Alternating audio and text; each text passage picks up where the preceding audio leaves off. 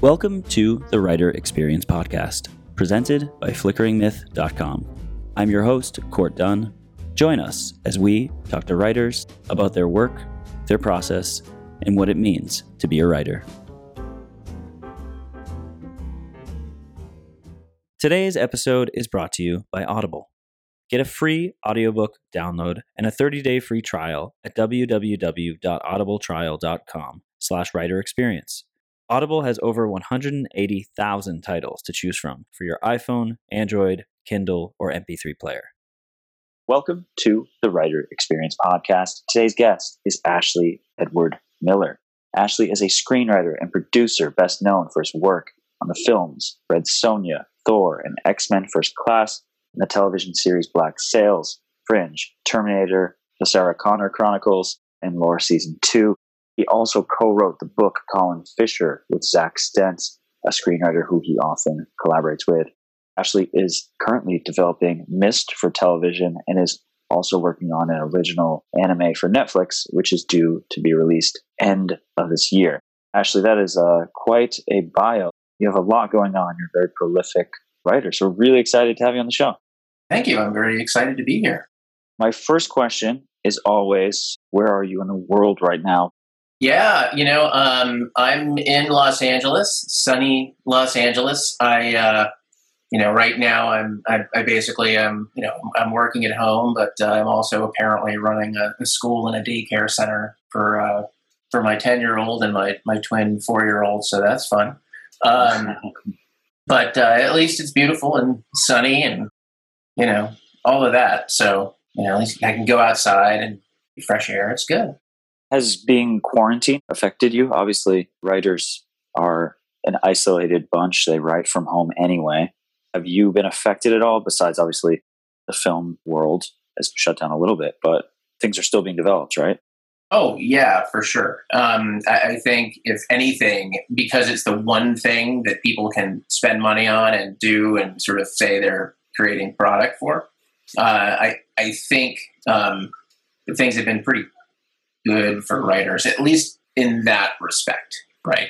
And not, and obviously, you know, good is on a sliding scale. It's like good in the context of a global pandemic is like it's really not good. but right, um, It, it, there hasn't been, you know, a, sort of a, a stoppage in work on the uh, on the writing front because of it, for sure.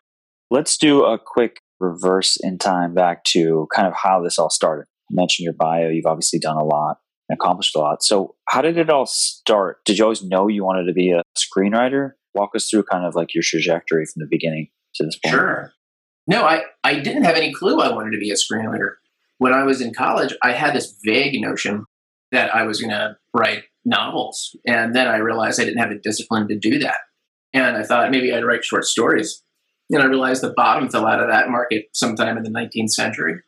Um, so that didn't seem very viable. But uh, I kind of encountered screenwriting when I was I was teaching uh, my first year out of college. I was teaching middle school. I was teaching creative writing, and I was looking for interesting units to do with my kids. And and I said, "Screw it, I'll try it," because it seemed like something that was achievable for them. It seemed like there were interesting things that they could do with it, and I discovered it kind of worked for me. Uh, so you know, I spent, good Lord, I mean, five or six years just writing in solitude. Um, my writing partner on the internet. This was back in the days when the internet was cans and string and everything was in black and white. Uh, you know, and it took three hours to send a photo over the uh, over the internet. Um, and uh, you know, we started writing together. We started developing pitches together, that kind of thing and we ended up selling uh, a pitch to um, to Robert Wolfe, who had just come off of Deep Space Nine, and Robert had uh, had had sold or was developing a, a, show called Andromeda, Gene Roddenberry's Andromeda. Kevin Sorbo. He bought a pitch from us, then he bought like five more pitches from us, and then he gave us a writing assignment. And after we turned that in, he offered us staff jobs. So once we had the staff job, you know, I was I was in, man. I like I, there was a little bit of uh, of a bleed over at the, at the time. I was neither teaching nor doing anything relevant to this. Um, but uh, I was kind of doing two jobs at the same time. My first couple of years as a as a staff writer, but you know, at, at some point, it it seemed like okay, it's it's working. This can be a career, and this can be sustainable, and this kind of became my life. You mentioned selling your pitch to Robert Wolfe. I imagine these days you're still pitching shows and movies. How has it changed from that first time? Obviously, then I imagine you had less of a network, less experience. Sure. And by the way, I will apologize in advance for any screeching that happens. Yes, okay. Yeah, that's uh, those are my those are my toddlers, and that's no plural. So my soul. No, look when uh, when we met Robert, we actually met him on the internet. We met him in a Star Trek discussion group, and at the time, like I said, he was uh, working as a writer producer on Deep Space Nine. And you know, we were able to kind of strike up a friendship with him because it was a little bit the Wild West back then. People were actually open versus sort of the pretend open that we have now on social media. And, uh, you know, I was living in DC at the time, and Zack had just moved down here, and he would go to lunch with Robert whenever we had a pitch scheduled with one of the Trek shows and just kind of tell him what we pitched. And what Robert wanted to buy was one of the pitches that we had developed for, for Voyager, but didn't sell. That was the first thing he bought. So it was just a pitch that he had heard that we had come up with. When um, when we went in to pitch him formally, we pitched him seven ideas. He bought five in the room um, and gave us an assignment. You know, the the thing that helped us with that was, um, you know, we were big fans of Deep Space Nine. And, you know, I, you know, and we, we both watched those episodes again and again and again. And I went back and I just, I watched episodes with his name on it, with Robert's name on it. And I, you know, figured out how he thought and kind of what to him made story work. So when we built story, it was it was tailored to him. So we were lucky in the sense that we managed to kind of get involved with the internet scene at a time when all of that was possible. You know, and after that we we had an agent and you know manager and I've got reps and all of that who go out and you know they get me meetings. You know, and it's whether it's an assignment or if it's to go pitch a thing or or whatever it happens to be. It's it's it's kind of a machine now. It's it's it's certainly back then it was very um it was very guerrilla. It was very like, you know, on my own steam. You mentioned a couple times that when you met Robert it was the wild west of the internet and how things had changed. What about those writers who are listening who are like, well, what about me? How do I, you know, maybe I've got a script or two or more? Are there things you would suggest that the writers listening try to get their foot in the door? Well, the funny thing is, I think the mechanics of it aren't much different than it was back in the 90s. The difference was it wasn't that we were sending him material to read over the internet.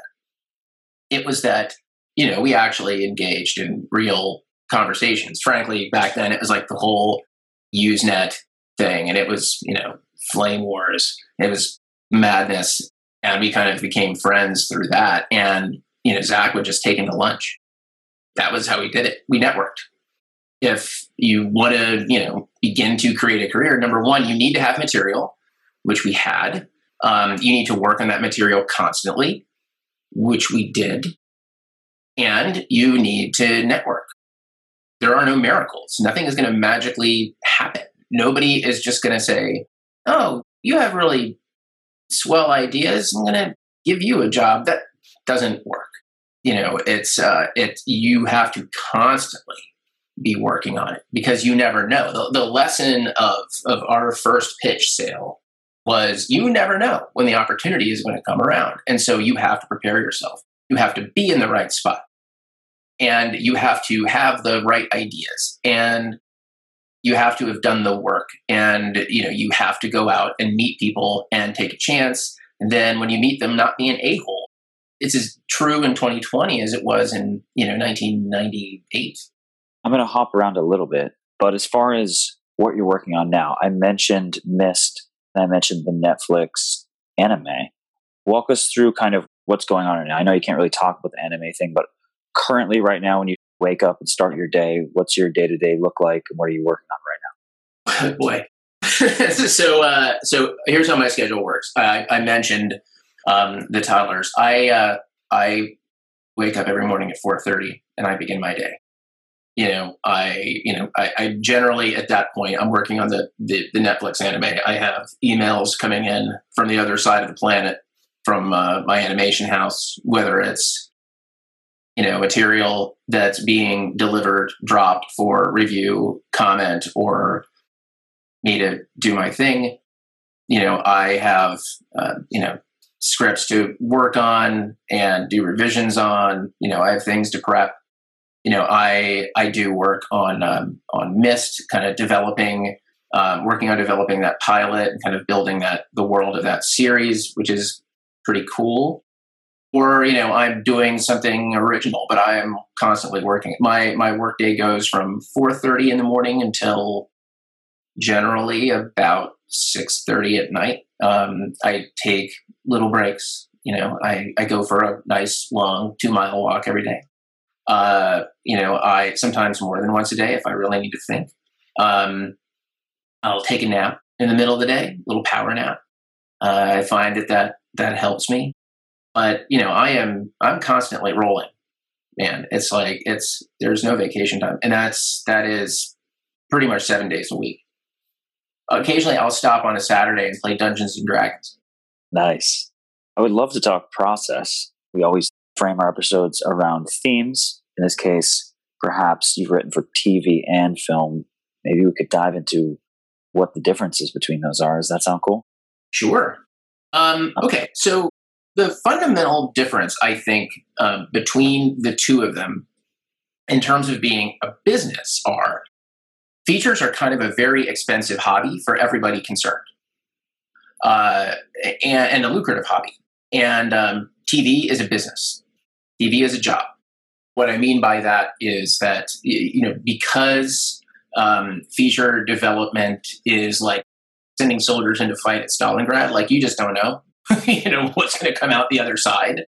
The idea of deadlines, the idea of um, of what must be done when, you know, until you're actually in production is really just kind of very inchoate. It matters, but usually it, it means more that, oh, you need to turn that script in because this person needs to read it over the weekend, as opposed to you need to turn that script in because we're going to shoot it uh, the next day, right? Those are two very different problems. In TV, you know, you're really if you're working on TV, unless you're working development, um, you're working for production. You are creating material to be produced and to be made. And so there's a whole production process that exists um, around that uh, that you have to be aware of. You know, you have to be in even working in animation. You know, I, I have to be aware of you know the limits on my resources. I have to be aware of of my budget. I have to be aware of my cast um, you know there are things that i think about when i am i am writing my show that i don't think about while i'm working on my pilot for for Myst and i don't think about when i'm writing features not really for like the for the very first draft anyway not in the not to the same degree primarily that's you know it's it's it's theoretical in features when you write a uh, a line of dialogue, right? That um, an actor is is going to have to say it. In television, it's actual. Um, you're going to write a line, and an actor is going to ask a question, and you need to have an answer. What does this line mean? What's happening in the scene? Where is the scene turning? What am I doing? You know, what's my verb? you know, how am I coming into this thing? You know, you have to understand all that. Uh, you know, for me, very specifically, working on my animated show, you know, I need to have um, a very clear idea of what it is I want to see. I have to have a very clear idea of the point of view in my scene. I, I have to understand those things when I'm working on a feature. But, you know, to a certain extent, when you're working in development on features, you're kind of creating a selling document more than you're necessarily creating a shooting document. All those things are important. I don't ignore them. I don't pretend they don't exist but you know i am less i would say that i am i am as concerned with the with the feature script um, with the development script as a reading experience um, as a selling experience as i am with anything else So there's lots of differences. I mean, you know, I think for the audience, when you sit down to watch a movie, your big question is what's going to happen next.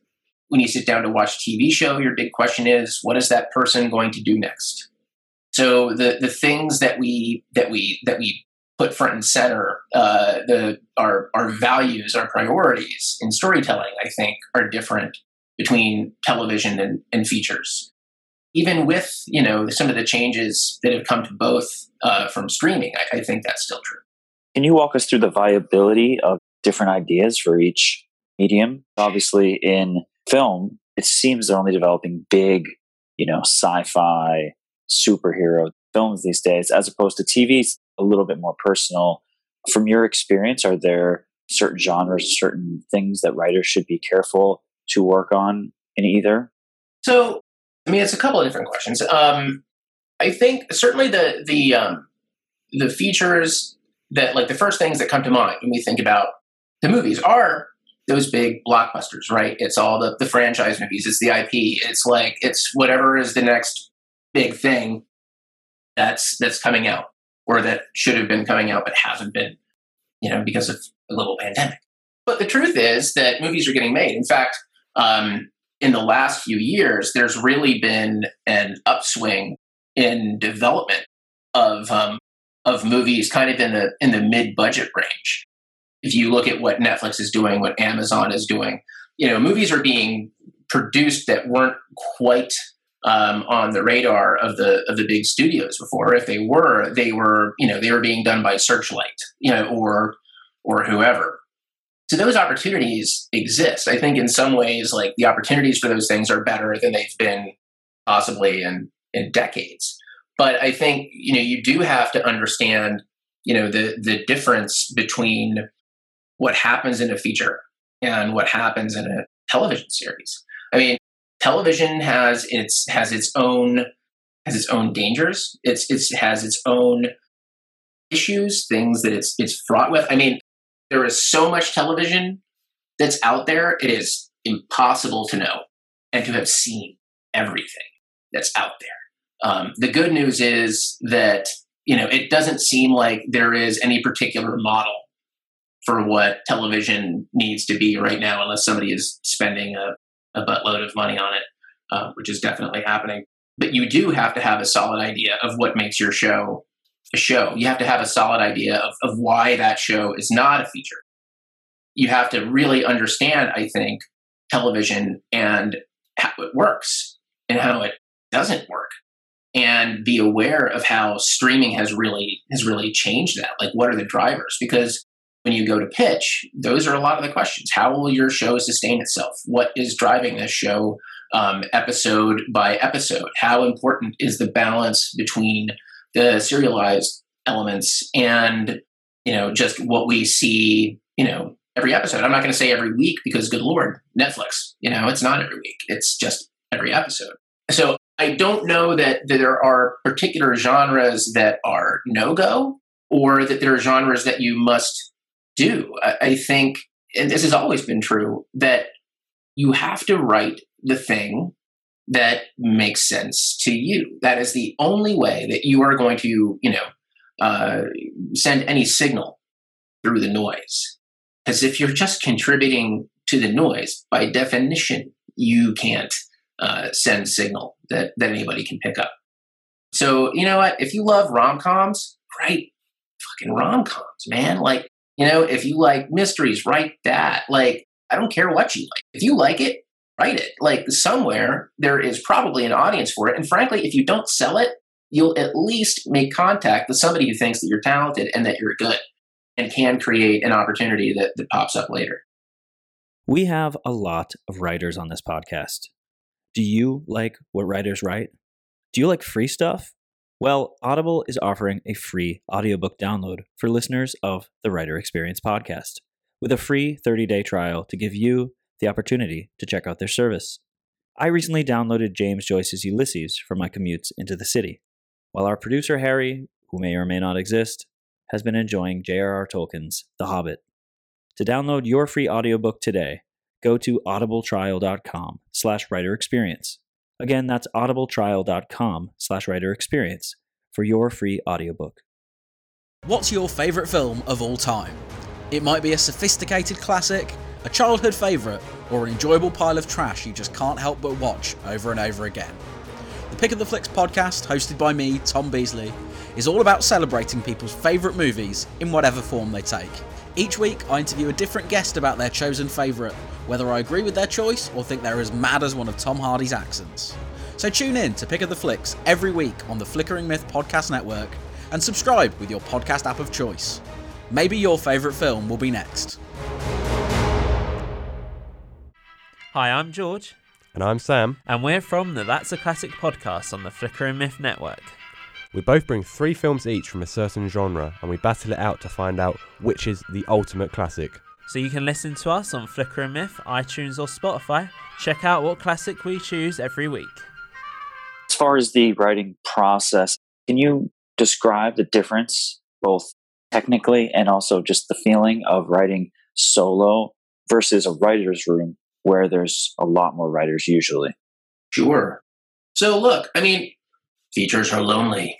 Uh, they are, frankly, whether you're working with a partner or you're not. Um, you go off and write it and do like go off and do a little hole and, and start pulling apart story problems and you know start throwing out solutions and, and trying to figure out how stuff works and it's a lot of trial and error and you know at some point you decide that that you are quote unquote finished and you send it off for them to read it goes into like a black hole and like that's your feedback right and like uh, and it can be anything. It can be this is great, or we have notes, or or what have you. Like I'd say that the, the primary difference is um, is emotional. When you're working on a writing staff, there's a little bit of a safety net, right? Because number one, if you're on staff, you've got the showrunner, and ultimately, as stressed as you might become, or as I've become, look, I always invest heavily creatively in the shows that I work on, no matter what I'm doing. But the real pressure comes down on the showrunner and that pressure really cannot be shared, um, and, it's, it's, simply unshareable. Uh, and I think um, I think really good showrunners understand that. Uh, to tell you the truth, but when you have a room full of people who are solving a problem, and that room has been tuned so that it is its energies are focused on problem solving, problem identification, um, and problem solving uh, solution creating, then I think it's it's wonderful. It's awesome. I mean, when you're writing your scripts, obviously there's the pressure of you're going to write your script and then you're going to give it to the showrunner, and the showrunner might hate it, which is very you know much the same emotional experience as working on a feature and sending it off to the producers or the studio. But at least you know when you're working on a show, if the even if the showrunner hates it, you know, unless like you're really like walking on thin ice, the showrunner is there to kind of help you make it better he or she want you to make it better. They need it to be better. And you've got an army around you. We're all dedicated to the same thing, making it better.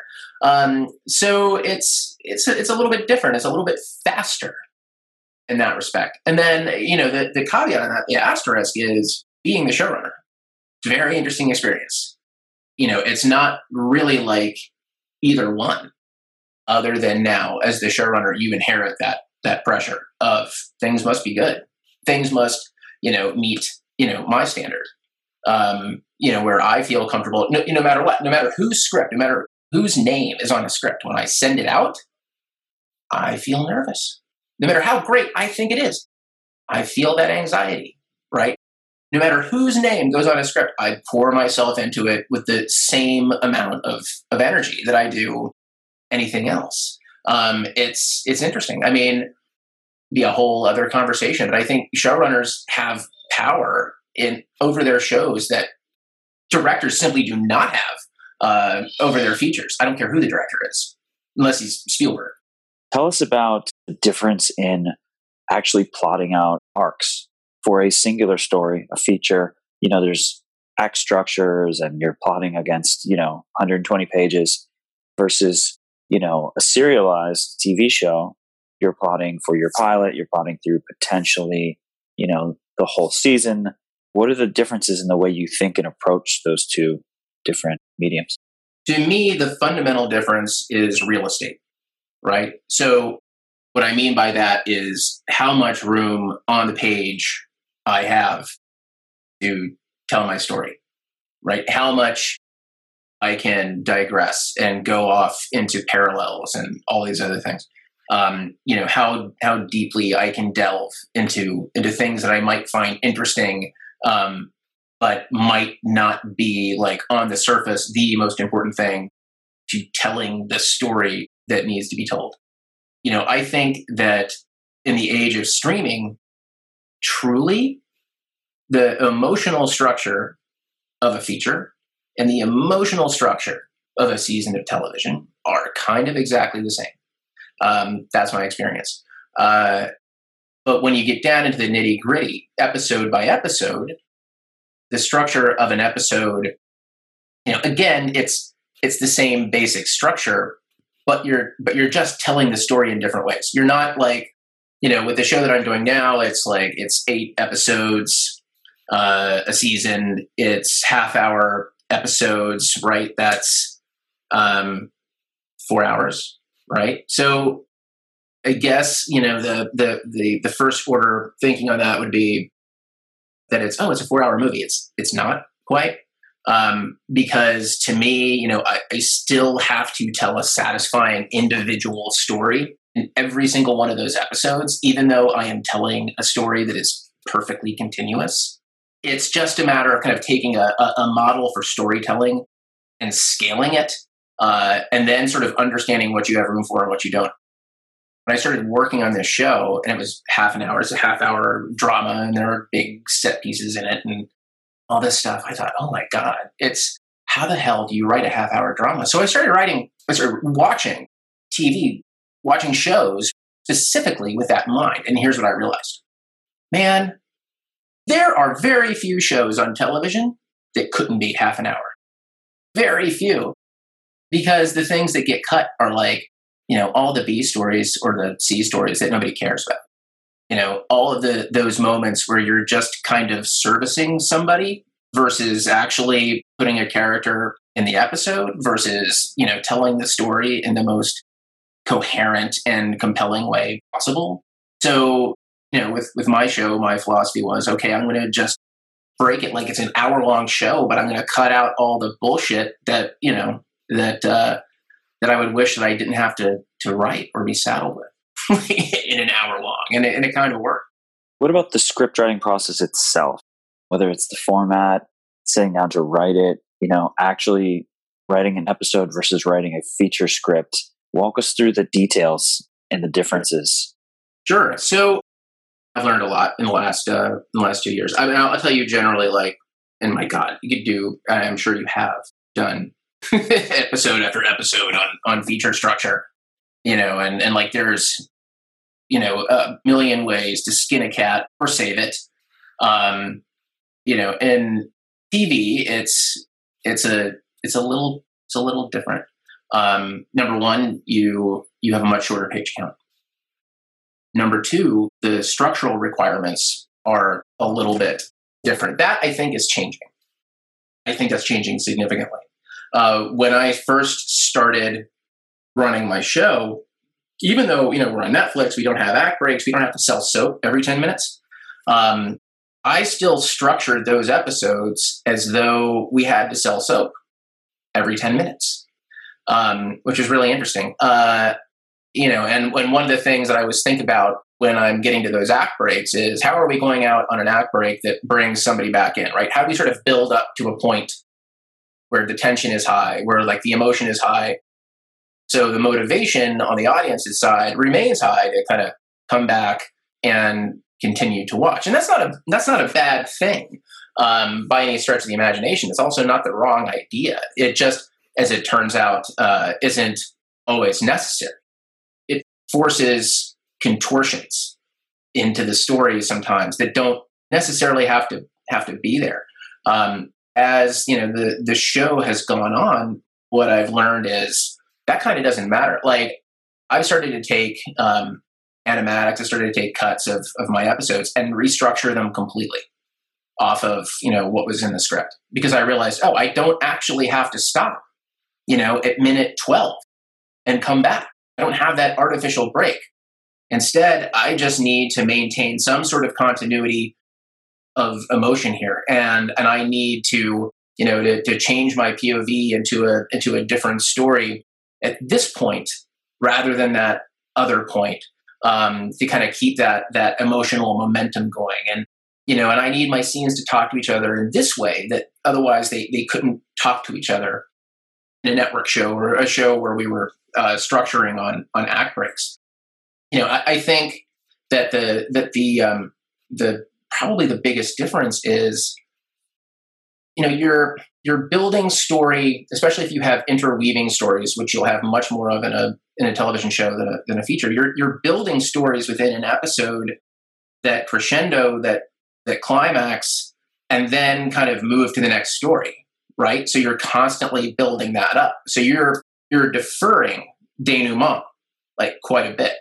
Um, and you're you're trying to kind of hold um, hold the audience through um, multiple uh, you know multiple climaxes which jesus that sounds wrong.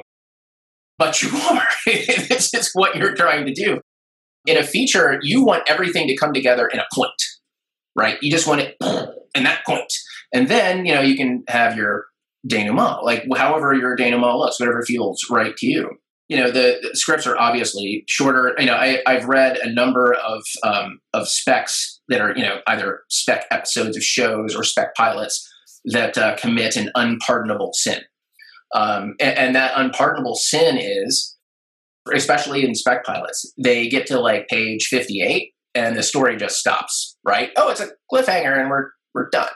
Like, no, that's not how you do it. Like, like even in a show um, that is in fact uh, serialized and kind of goes from one to the next, that's that's not how you do it. A pilot is not uh, a feature cut in two. It's also not a short feature. You know, your your requirement in a pilot is that you know you have to launch a character with a problem who's on a journey, uh, who is in a story that can sustain that journey um, and inspire scenes that allow you to bring meaning to the story of the character who goes through an emotional change over a very long span as opposed to a two hour span. Um, features, they're much more sudden. Ashley, are you ready for what we call a series of seemingly random questions? Dude, I have two for you. so, yes. Love that. The first one, you mentioned IP at one point during this conversation, and you've written for an established IP, actually multiple. For X Men, as an example, what is the difference between writing for an established IP and writing for maybe something more original?